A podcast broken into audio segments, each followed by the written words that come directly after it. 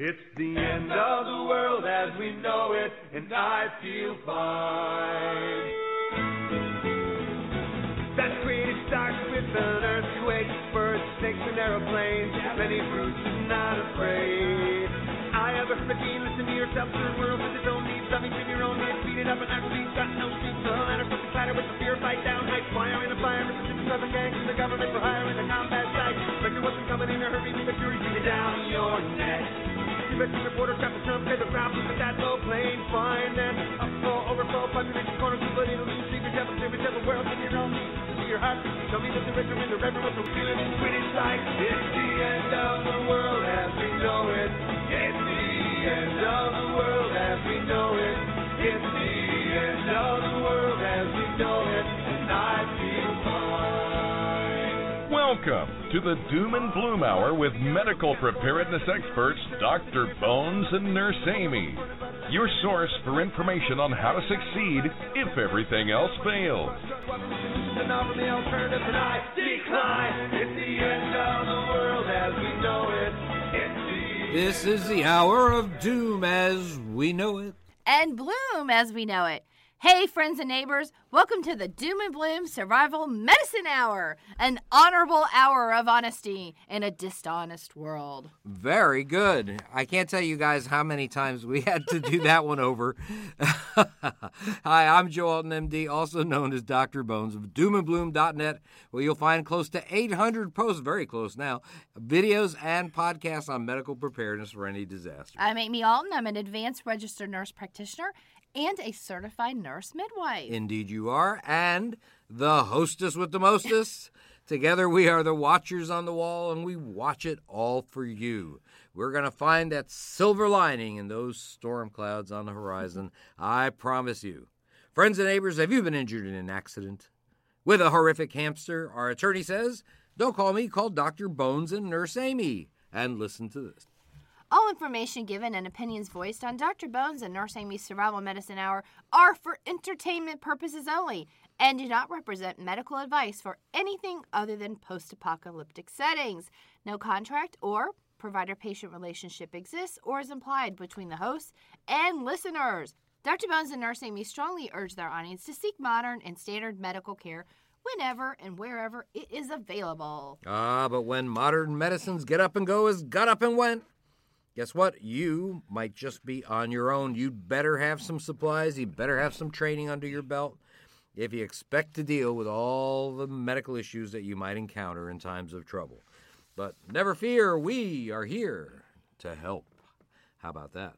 Hey, do you have a tip or two you're willing to send our way? I'll bet you do. We learn as much from you as you do from us. So connect with us. It's easy. And here's Nurse Amy to tell you how.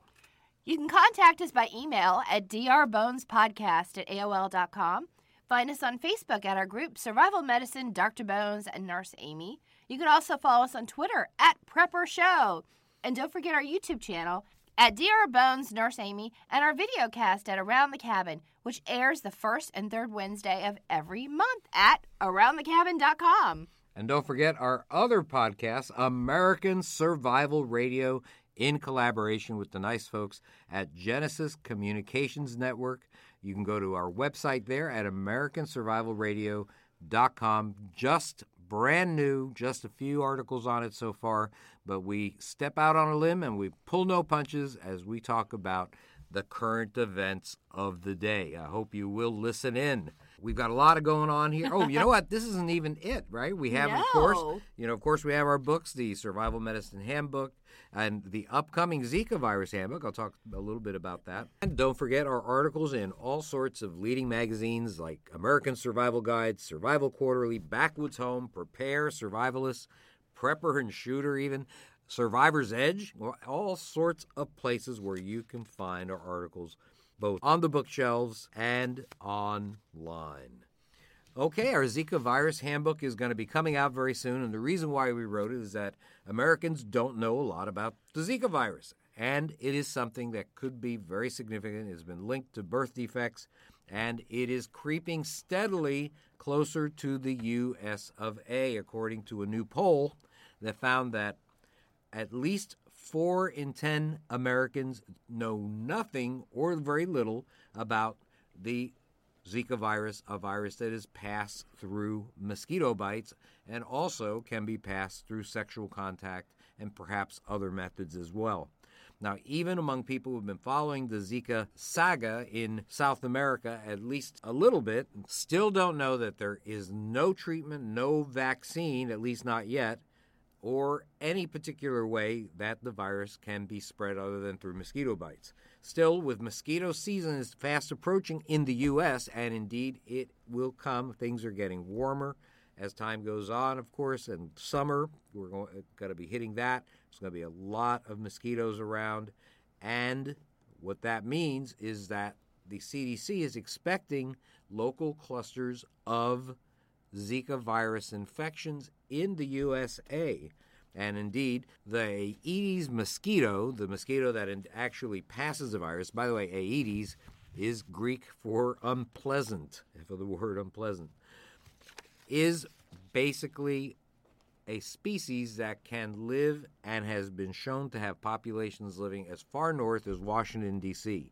Places like Texas and Florida are going to be hard hit, they think. There have already been 300 cases, but all the cases so far have only been from people, or at least has been tra- have been traced to people that have traveled from the Zika epidemic zone down in South America, Central America, those areas.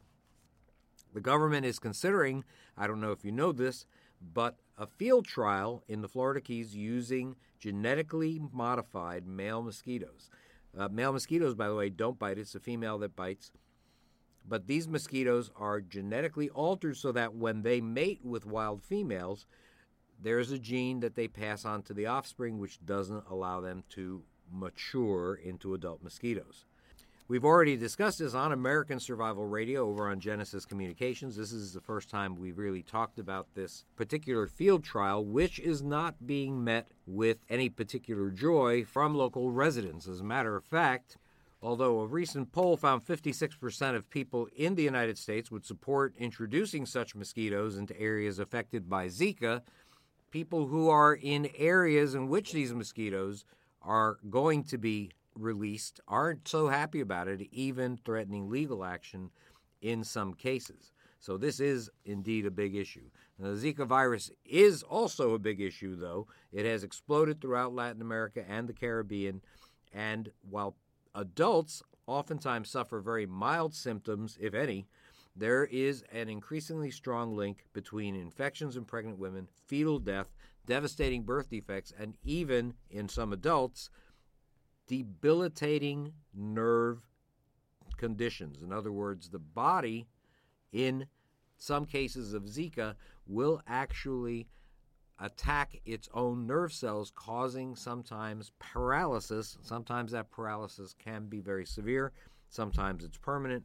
It is a major issue. So, this is something that now, before I go further, I do not want to panic anybody even though there are clusters of cases that are going to be expected, especially in areas, of course, that have Aedes species mosquitoes, they do not expect a full blown epidemic in the United that's States. That's one thing that's very important to know that they do not expect the kind of effects on the population that it has had in Latin America, but it's something that we need to be prepared for, we need to be aware of. Now, Interestingly enough, very few people actually know that Zika can be passed through sexual activity. And as a matter of fact, a lot of the, the cases of Zika that have occurred in women seem to have come not after they've traveled from South America, but after their spouses or their significant others have traveled from South America. And it appears that the virus itself, although it only lasts about a week or so in the bloodstream, normally it apparently can stay in the bodily fluids, the semen of men, for up to two months. As you can imagine, since very few people really know a lot about the disease, at least in the United States, very few people are concerned about it, and they don't think that the U.S. will experience Zika cases at all. Some people actually have been a little numb because we've had a lot of epidemics that have been in the news over the last couple of years Ebola, chikungunya virus. We've talked about all of these things in our previous shows. So a lot of people are sort of, I guess, numb to the possibility of epidemic type diseases showing up in some numbers in the U.S. Now, one thing that is very important to know is that our Olympic team is going to be going to Brazil this summer, and that is the epicenter of the Zika epidemic. So the question is should we send our Olympic athletes to Brazil for the Olympics, knowing that they might wind up getting infected with this virus and bringing it back in quantity? And of course, the mosquitoes could also be brought back in quantity as a result of all the travel, not just from our athletes, from the many, many Americans that will be traveling to South America to see our athletes in action. So this is a big issue. And I don't know. I mean, I think that the safest thing for would be for them not to go. However, when's the last time that we did that? I guess once during the Cold War with Russia, we decided not to send our athletes to the Moscow Olympics. But that's really about it. Something to think about. We want to make sure that people have insect repellent as part of their supplies. Absolutely, DEET, D E E T, is the one that's most commonly used and recommended by the EPA. However, you can use oil of lemon eucalyptus. That's something else that you could use. Both DEET and oil of lemon eucalyptus are EPA approved. Now, citronella oil is not EPA approved, but it is very well known to be effective in repelling mosquitoes. A lot of those candles that you see that are made of citronella, those might be good things to have as well. Well, last time we talked about different types of headaches, and we also talked about some standard medications, but we did not have enough time to talk about natural headache relief. So let's discuss that a little bit. So, what would be your strategy to deal with a headache if you just didn't have any medications? Well, I suggest the following place an ice pack where the headache is. In other words, if it's on your forehead, put the ice pack there. If you're feeling it in your neck, and the lower part of your head, go ahead and put the ice pack there. Have someone massage the back of the patient's neck. Sometimes this helps to relieve tension and it may relieve the headache again without medication. Use two fingers in a rotating circular motion and apply pressure where the headache is. And usually that's a good place to use the method on your temples. Uh, lie down in a dark, quiet room. Get rid of stress, don't have any noise. Ask people to not disturb you. Put your phone, if you have a phone and it's functioning, on silent. If you can possibly get some sleep, that would be really great. And if your blood pressure is elevated, make sure you lay on your left side because your blood pressure is actually, I'm sure a lot of people don't know this, lowest on your left side in that position. Track what you were doing. You want to think back to when the symptoms began so you can avoid those. Sometimes it's an activity, sometimes it's a food. So try to avoid those if possible. Of course, prevention is always the best medicine.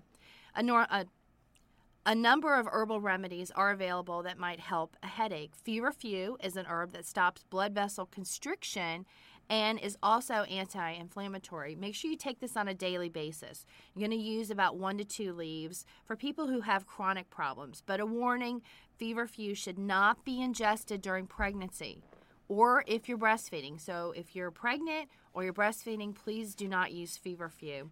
Uh, ginkgo biloba is also um, natural medicine that you can use, and it has a similar action. The pain of tension headaches can be relieved if you use herbs that have a sedative or antispasmodic property. Teas such as valerian, which we're growing, skullcap, we also have lemon balm, that's a good one, and passion flower. We and we too? have that also. Herbal muscle relaxants also help.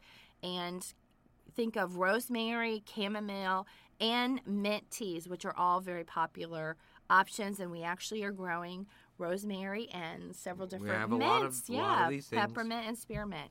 So have these around your house, and sometimes you might want to go for those first before you go grabbing ibuprofen or Tylenol or even something stronger.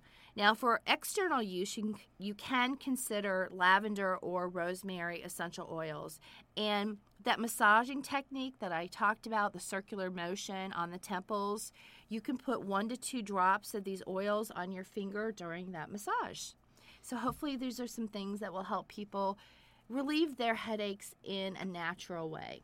You know, we're going to have to figure out a way that we can complete all of our things that we want to talk about in the same show. Because now people have to go back to the last show to figure out, well, What- what, types of headaches are we talking about? Yeah. How do I identify the different types I'm of headaches? sorry, folks. Well, last show you we, do have have, all articles. We do have articles if That's you don't true. want to listen. Yeah, Um, you can go to doomandbloom.net and you'll find articles. Just look up either, I think we have one on natural headache relief and we have one just on headache Absolutely. as well. Absolutely. So at, at least that. Now, another reason that people do get headaches could be altitude sickness. Now, That's Mm-hmm. something we haven't talked about really for quite a while. Now, in any survival situation, you might find yourself having to relocate from a place at sea level, let's say you're home at sea level, to a bug out location that might be in the mountains where it might be more difficult for people to find you. Now, when something like this becomes necessary, it's very likely you're going to have to move fast. And the problem is that a rapid change in elevation will, for some people, cause a condition known as altitude sickness. Sometimes it's called AMS or acute mountain sickness. Now, this occurs as a result of entering an area with lower oxygen availability and reduced air pressures without first acclimating yourself. Altitude sickness occurs very commonly at elevations once you hit about 8,000 feet above sea level. Now, it's aggravated by exertion, and guess what? Something probably you're going to be doing if you're traveling by foot and trying to get up into the mountains. quickly, right? That's right. Now, although altitude sickness is uh, usually temporary, some people do develop pretty significant complications, dangerous complications, in the form of swelling of certain organs. That's called edema, E D E M A. Now, edema is the accumulation of fluid in just about anywhere. If you've ever been pregnant, you probably have noticed some accumulation of fluid in your ankles. So that would be something that would be a good example of edema. But edema in altitude sickness affects things like your lungs or your brain. That's called pulmonary edema in the case of lungs and cerebral edema in the case of the brain. And unfortunately, either of these conditions can kill you. Now, like many illnesses, the best strategy against altitude sickness is prevention. You should always choose your route to your retreat in the mountains so that the ascent is as gradual as possible. Don't attempt more than, let's say, 2,000 feet of altitude change over the course of a day. Now, if your personnel are dehydrated, they're going to be more likely to get altitude sickness, so make sure that you are keeping them well hydrated, especially if they're exerting themselves. You want to give them at least a pint of fluids an hour. And one thing that is very bad if you are ascending and doing a lot of exertion is to consume alcohol while you're doing it. So, alcohol is a definite no no if you're trying to zoom up to your retreat all the way at the top of that mountain. Now, some people may be susceptible to acute mountain sickness at lower elevations than others, but everybody's susceptible at about 8,000 feet. Now, if you have no choice but to make a rapid descent, you have to closely monitor every member of your party. That is so important. You're going to see people present to you with certain symptoms, and they're going to look as if they either have the flu minus the fever, or they may look like they have a hangover. You're going to see headaches, as we mentioned at the very beginning. You'll see fatigue. You'll see dizziness. You may see nausea and vomiting. People may have a fast heart rate. They may notice weird pins and needles sensations. They may be short of breath. And indeed, that would be a very bad sign because it means that there may be fluid accum- accumulating in their lungs. Now, those will have, those are just people with average mountain, uh, mountain sickness or altitude sickness. Those that will have major complications, they're going to have severe shortness of breath. They're going to have severely altered mental status. They may lose coordination. They may lose consciousness, in other words. They will have cough or chest congestion if it's in the lungs. They may become cyanotic. Cyanosis is a condition in which you turn blue. You have either a bluish or a gray appearance to the skin. And usually it's not the entire body that does this. Usually it's around the lips and uh, around the fingertips. These are areas that will clue you in that somebody is having trouble. Somebody with significant issues relating to the lungs, fluid in the lungs, they start coughing up blood. That's called hemoptysis, H E M O P T Y S I S. Now, treating altitude sickness requires rest, if only to stop a further ascent and allow a little more time to acclimate. Actually, even better than just rest, stopping and resting. The truth of the matter is, is the recommendation, the official recommendation, is that you really should go back down in altitude. Now, if you can't do that because you may be in trouble if you go back down because something has happened and you're in a survival scenario, well, then at the very least you need to rest. Do not go further up. Now, if you have a portable oxygen tank, that's also going to be very helpful when you start seeing symptoms of this. So consider having one of these as part of your medical supplies. Now, a medication that's commonly used for both prevention and treatment of altitude sickness is a prescription drug called acetazolamide. Its brand name in the U.S. is Diamox, D I A M O X. Now, it has what we call a diuretic effect. And a diuretic effect means that it speeds the elimination of excess fluid from the body uh, through your urine. And therefore, what it does is it helps prevent the accumulation of too much fluid in the lungs or the brain or pretty much any anywhere else. So diuretics are commonly used for people with high blood pressure. People with high blood pressure sometimes notice swelling in their ankles and other areas, and it is actually a pretty good drug to help you get through altitude sickness. There are other diuretics, but this particular drug, Diamox, that I'm talking about, forces a kidney to get rid of something else called called bicarbonate. And if you can increase the amount of bicarbonate that you get out of your system, the blood becomes a little more acidic, and acidifying the blood stimulates ventilation, which increases the amount of oxygen in the body. And so this effect might not be an immediate effect, but it will speed up recovery for someone that's suffering from altitude sickness. The doses of uh, Diamox or acetazolamide that you're going to use are going to be 125 to 1,000 milligrams daily. You want to start a couple of days before the planned descent. In other words, if you have planned this out and you're saying a couple of days I'm hitting the road and I'm going up to the top of the mountain, then you might consider starting to take this stuff before you start your ascent. So if you take it on a daily basis for a couple of three days before you go, it might not be bad to prevent this problem instead of having to deal with it once they, you see symptoms. Now, there are other uh, medicines that do help. Uh, the blood pressure medicine nifedipine helps, the steroid Decadron. But the problem with that, although it's very useful for people that have fluid in the lungs or the brain is that you're not going to find these things in any kind of quantity for you to put in your medical stockpile. They're going to be things that are used very, only in significant situations, and they're going to be probably out of the reach of the average person to get. Now, when you visit your physician, though, in normal times, you might notify him that you're planning a trip into high elevations and you would like to avoid altitude sickness, and you might be given a prescription for, let's say, Diamox, acetazolamide, uh, in case of emergency. And so this is something that you might consider. There are not a lot of altitude sickness natural remedies, but there's some evidence that ginkgo biloba might be helpful in the natural prevention of this problem. Now, a small amount of an extract of this stuff has been shown to allow the brain to tolerate lower oxygen levels. Will it work? It's hard to say. It might work for some people, it might not work for others.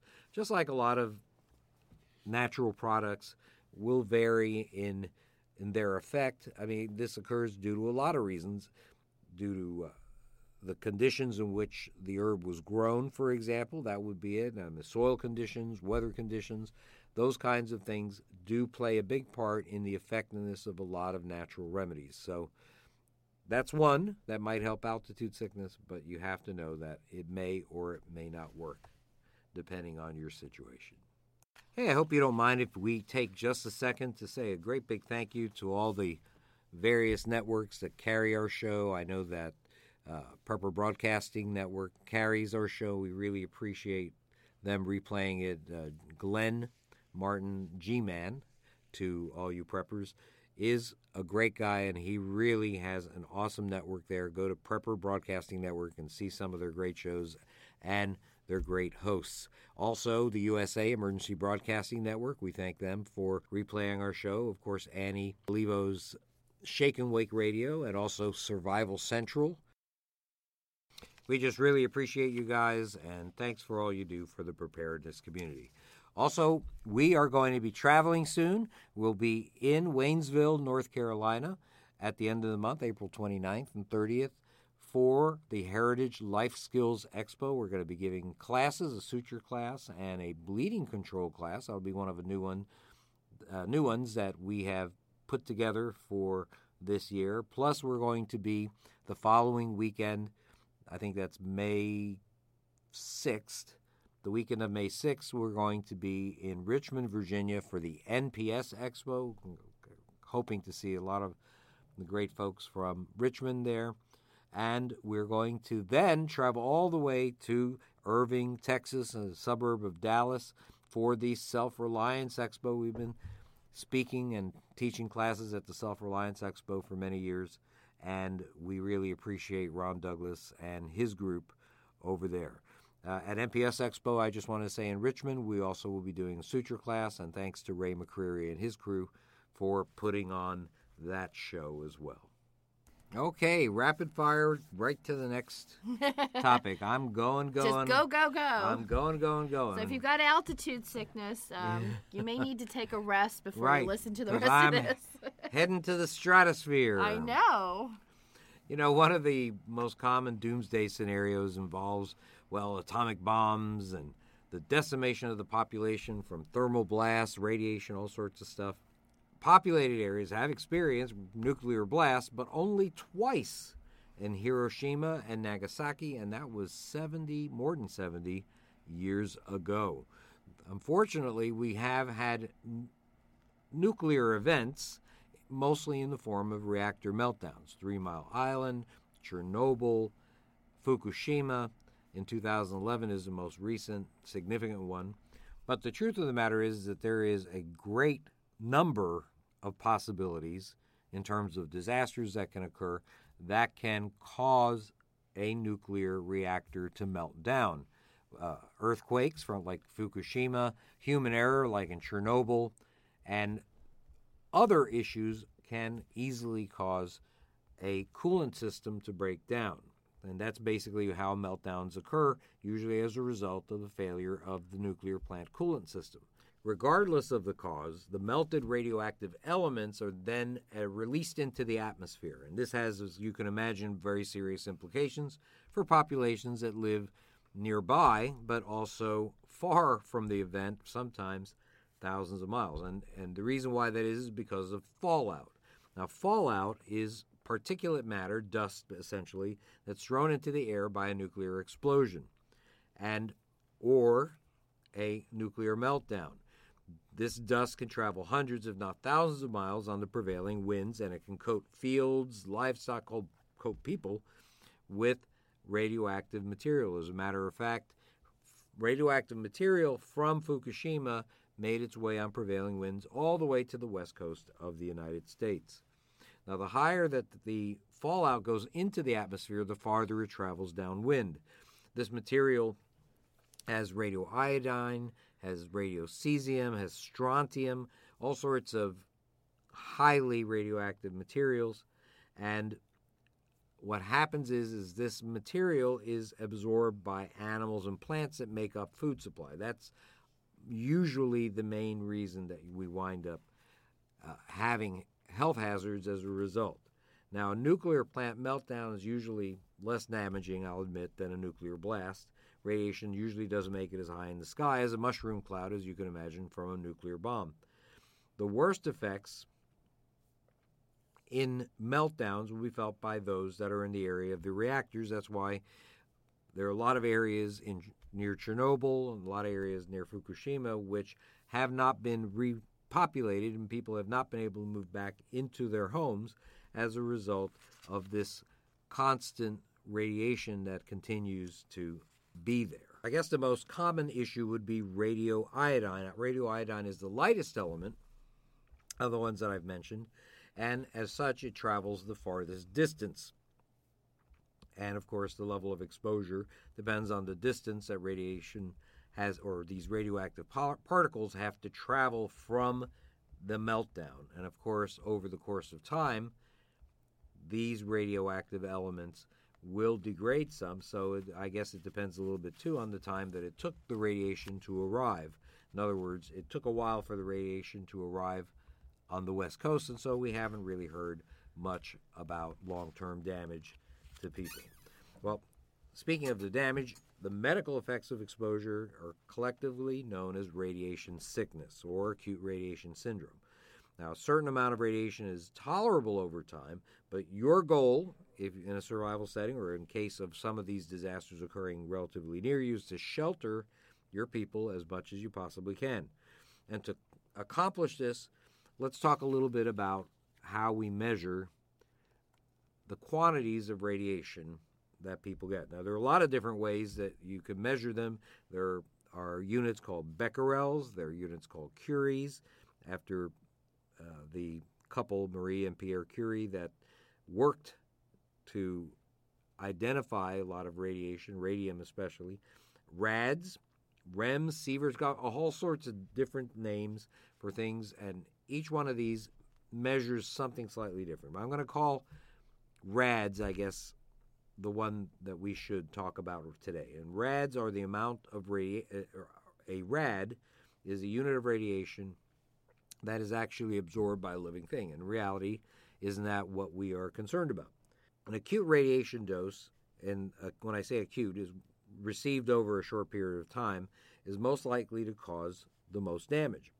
The effects of radiation on humans corresponds to the amount of total radiation absorbed, number of rads. The average person is exposed to about 0.6 rads per year from natural sources. However, once you start getting significant amounts of radiation exposure, you start having certain symptoms that you can identify. If you are exposed to between 30 and 70 rads, you get a mild headache, you get nausea, and those kinds of symptoms, usually within several hours of exposure. However, if that's it, then you can expect to fully recover. If you hit 70 to 150 rads, you probably will recover as well, but more percentages of uh, people that are exposed will experience significant nausea and vomiting. They may have issues with an increased susceptibility to infection. Their wound healing may be impaired. So once you hit 70 to 150 rads, you start seeing those things. Once you hit about 150 to 300 rads, that is a big radiation dose. You, most people will be vomiting. People will be weak. They'll be fatigued. They may start having a weakened immune system. They may start having bleeding disorders. Burns or other wounds won't heal. It's a big issue. As a matter of fact, here you start seeing people dying. So, at about 150 to 300 rads, you could see some deaths. Now, once you hit 300 to 500 rads, you will see a lot of deaths. At least half of the people that you see exposed to this amount of radiation will wind up dying. They'll have diarrhea, they'll dehydrate, their skin will break down, infection will be very common, hair loss. This is where you start, you've read about, I'm sure, people exposed to radiation having hair loss. These people usually have had three to 500 rads of exposure. Over 500 rads, everybody is sick, uh, and truthfully, death rates approach 100%. Now, you have to know that the effects related to exposure may occur over time, especially if you do not get out of the area in which radiation exposure is occurring. So, your goal, truthfully, is going to be pre- to prevent exposures of let's say over 100 rads because most people below that they may have some symptoms but they will fully recover so that is your goal. You might ask well how do i know the exact amount of rads that i've been exposed to? Well there is indeed a little item that you can buy called a radiation dosimeter and that will gauge the amount of radiation levels that you're being exposed to. It's something that's online. You can find it for purchase and it will give you an idea of your likelihood of developing radiation sickness. Now, to protect and decrease the likelihood, or at least the total dose of radiation, you want to do a few things. You want to limit the time that you're unprotected. Radiation absorbed is dependent on the length of exposure. So leave areas where high radiation levels have been detected, and especially if you're without adequate shelter. The activity of radioactive particles decreases over time, so you can consider that normally after 24 hours, levels usually drop to about a tenth of their previous value or less. But that doesn't mean you should stay in an area. If you can get out and get out of the radiation zone, you should. Another thing you can do is to increase the distance from the radiation. So if you're close to where the radiation event occurred, the farther away you go, the radiation disperses over time and the effects will be decreased. So the truth of the matter is that if you can get away, you should get away. Uh, if I wanted to use an analogy, you have less chance of drowning if you're not in deep water. So the farther away you get from deep water, less chance that you'll drown. And of course, if you have to stay in place, you must shield people to decrease the radiation where they are. So shielding is very important. It will decrease exposure exponentially so it's important to know how to construct a shelter. It'll provide a barrier between your people and the source of radiation. And of course, the denser the material, the better the protection that you will get. Barrier effectiveness is measured in units of having thickness. When I say having, not HAV, but having like half. H A L V I N G, having thickness. So, this is the thickness of a particular shield material that will reduce the most dangerous kind of radiation, gamma radiation, by one half. So it's the halving thickness, is a thickness by which you halve the amount of radiation that you're exposed to. When you multiply halving thicknesses, you multiply your protections. Let's give an example. The halving thickness of concrete is 2.4 inches or about 6 centimeters. So if you have a barrier of 2.4 inches of concrete, that will drop the exposure to radiation by one half you double that and you go instead of 2.4 you go to 4.8 2 times 4 times 2 is 4.8 then what you've just done is you have dropped the exposure to one fourth why? Because it's one half halving thickness is one half multiply it by another halving thickness that's one half again. One half times one half equals one fourth here i'm giving you fractions here. Tripling it so that making it 7.2 inches will drop it to one eighth. One point one half times one half times one half is one eighth, and then it keeps going on and on. If you wind up putting together a barrier with that is 10 halving thicknesses thick, then that's one half times one half, you know, times 10, and that decreases the total radiation exposure to one one thousand twenty fourth. That's really good. Here's some halving thicknesses of common materials. We talked about concrete is 2.4 inches. Lead, to get the same effect, all you need is 0.4 inches of lead to get the same effect as 2.4 inches of concrete. Steel, you need an inch to get the same effect as 2.4 inches of concrete.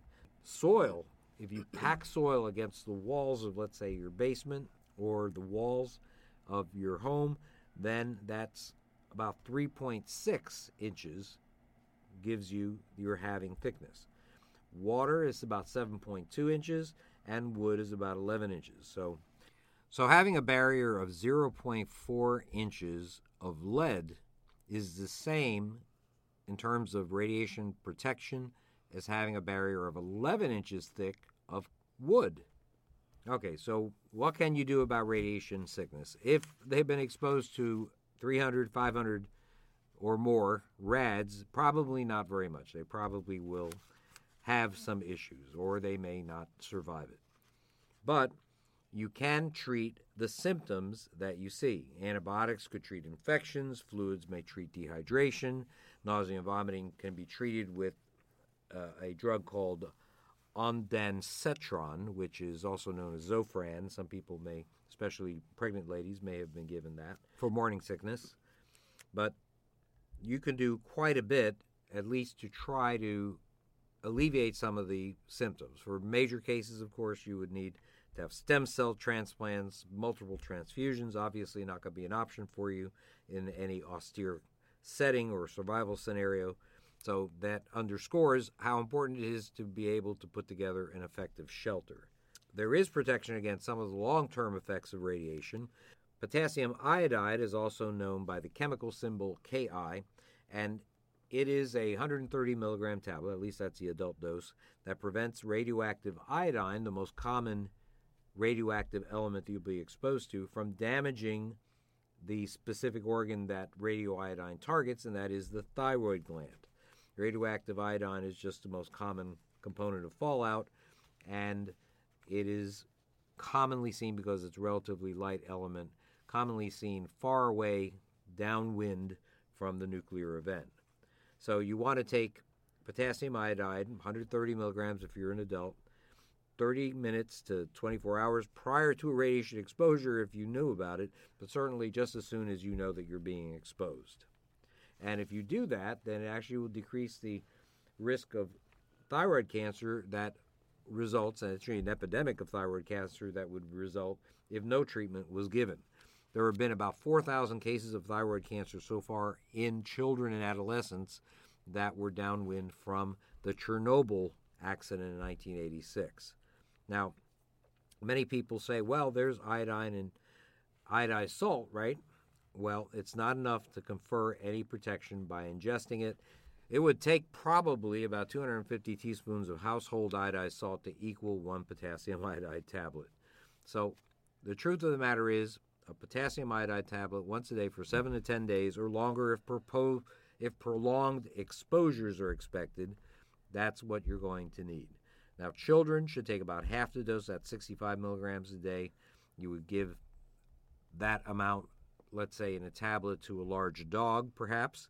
Uh, for small dogs and cats, maybe a quarter of a tablet. Don't depend on supplies of the drug to be available after a nuclear event. Even the federal government actually carries very little potassium iodide in reserve to give to the general population. A big problem if there is ever a nuclear war, certainly. In recent power plant meltdowns, there have been very little potassium iodide available anywhere for purchase, even online. If you have a limited supply, always make sure to treat the children first. They're the people that are most likely to be affected. Now, if you don't have any potassium iodide, but you need to give some, you can consider 2% tincture of iodine solution, also known as betadine.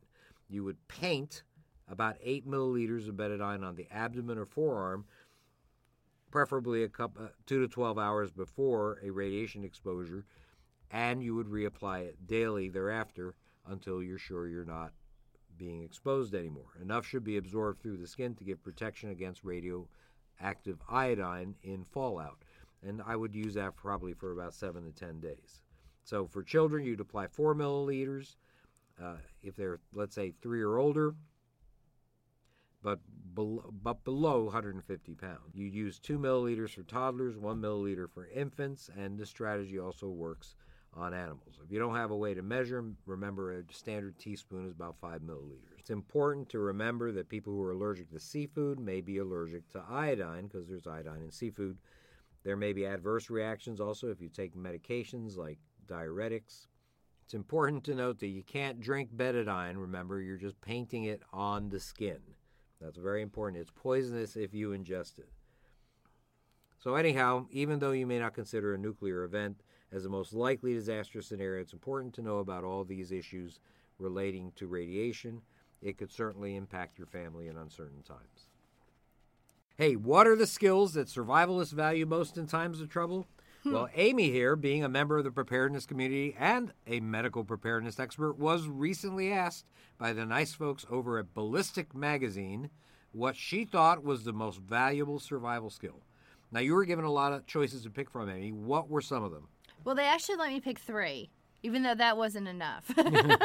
so I did get to pick three of these. Um, some of them were first aid, making fire, shelter, building, defense with firearms. And to be real, the magazine is called Ballistic Magazine. So Ah. there are several that involve guns. So, like I said, defense with firearms, defense hand to hand, hunting and fishing, uh, finding and purifying water, navigation, bartering and negotiation, like with a group.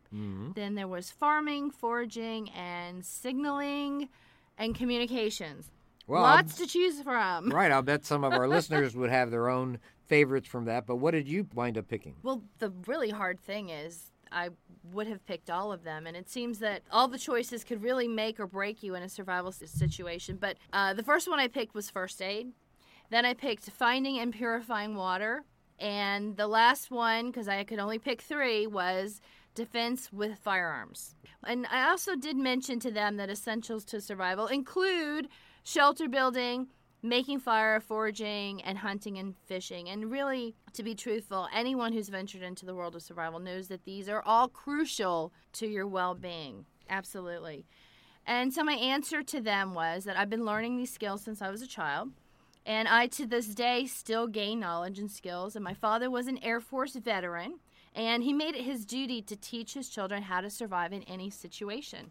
I was very lucky to have a father who didn't place a different set of norms on his daughter, me, versus my brother, his son. So you grew up as a tomboy, sort of. Yeah, I actually did. Absolutely. I rode motorcycles and we had a lot of fun shooting targets and fishing and camping. And I could go on and on, but I did all of these things. So I did learn a lot of things and it was a lot of fun. And so I'm I'm a tough woman. Again, my first choice for the ballistic magazine answer was that first aid is one of the most overlooked skill sets for most survivalists. They focus on the beans and the bullets, but leave very little time invested in learning first aid. And learning how to care for wounds is just not as sexy and, and as exciting as learning how to hunt and shoot. But the reality is that you are more likely to hurt yourself chopping wood for fuel than to be involved in a gunfight. That minor wound could be just as deadly if it gets infected. So, my recommendation to the folks who are going to read this article was to get a good first aid kit with quality items and learn how to use it. And get some antibiotics. Sometimes they're available without prescription in a veterinary form, and we have a lot of information about that that you have written. Yep, we wrote the first article by medical professionals on fish antibiotics years ago. A little known fact for those new to the program uh, and to the average person is that many antibiotics used for aquarium fish are the very same Yep. in the very same dosages and even appear exactly the same as those used for humans. Now, the next thing I picked was purifying water. Water is vital for survival. Mm-hmm. You can go without food for several days, even weeks. People have been known to go for weeks without food. But without water, you are a dead man walking. So learn how to find water. Look for plant life on the ground that could signal water below. The skills for filtering water and purifying it to make it potable, which means safe to drink, will keep you from getting some really horrible bacterial or viral illnesses with effects that could even kill you. Remember that in the Civil War, more soldiers died from dysentery and other diseases related to contaminated water than from bullets or shrapnel. Most true. people don't know that. Filters for particle debris can be improvised with layers of sand, gravel, cotton clothing strips, and, say, an empty two liter water bottle. And finally, defending yourself when there's no rule of law is imperative, and defense with firearms is important, especially for women. Our body strength is just usually less than most men, and we need an edge if attacked. Getting over the fear of handguns is really hard for a lot of women. I have consistently told my daughters that guns will not spontaneously go off while sitting on a table or even in someone's hands. They don't Although- believe you, though. Nope, they don't mm-hmm. believe me. You have to pull the trigger, folks. And as I will tell you again and again, I am a big supporter of the Second Amendment. You have to get training, though. Training is key. Find an instructor that you feel comfortable with and begin with gun safety. After that, practice, practice, and guess what? Practice a little more. Practice. That's right. A firearm that spends all its time in the back of a closet does not help you. You not only have to practice with it, but you have to maintain it. You should know how to take it apart and clean every firearm that you know. It's really important to keep those clean. A word about survival training for those who really want their female partners to become more involved in, with survival skills, which I personally think is totally awesome. Mm-hmm. Don't force the issue. The more you argue the reasons to her, the more you freak her out that we're all going to die if she doesn't get on board, the further into her bubble of normalcy that she will go. You're talking about normalcy bias, and Yes. normalcy bias is essentially when people believe that every day will continue just like the day before because it always has continued just like the day before. And as such, they wind up becoming paralyzed when a disaster occurs, when something out of the ordinary occurs, some black swan event that causes them to have to adjust their lifestyle or adjust their strategy for survival in times of trouble.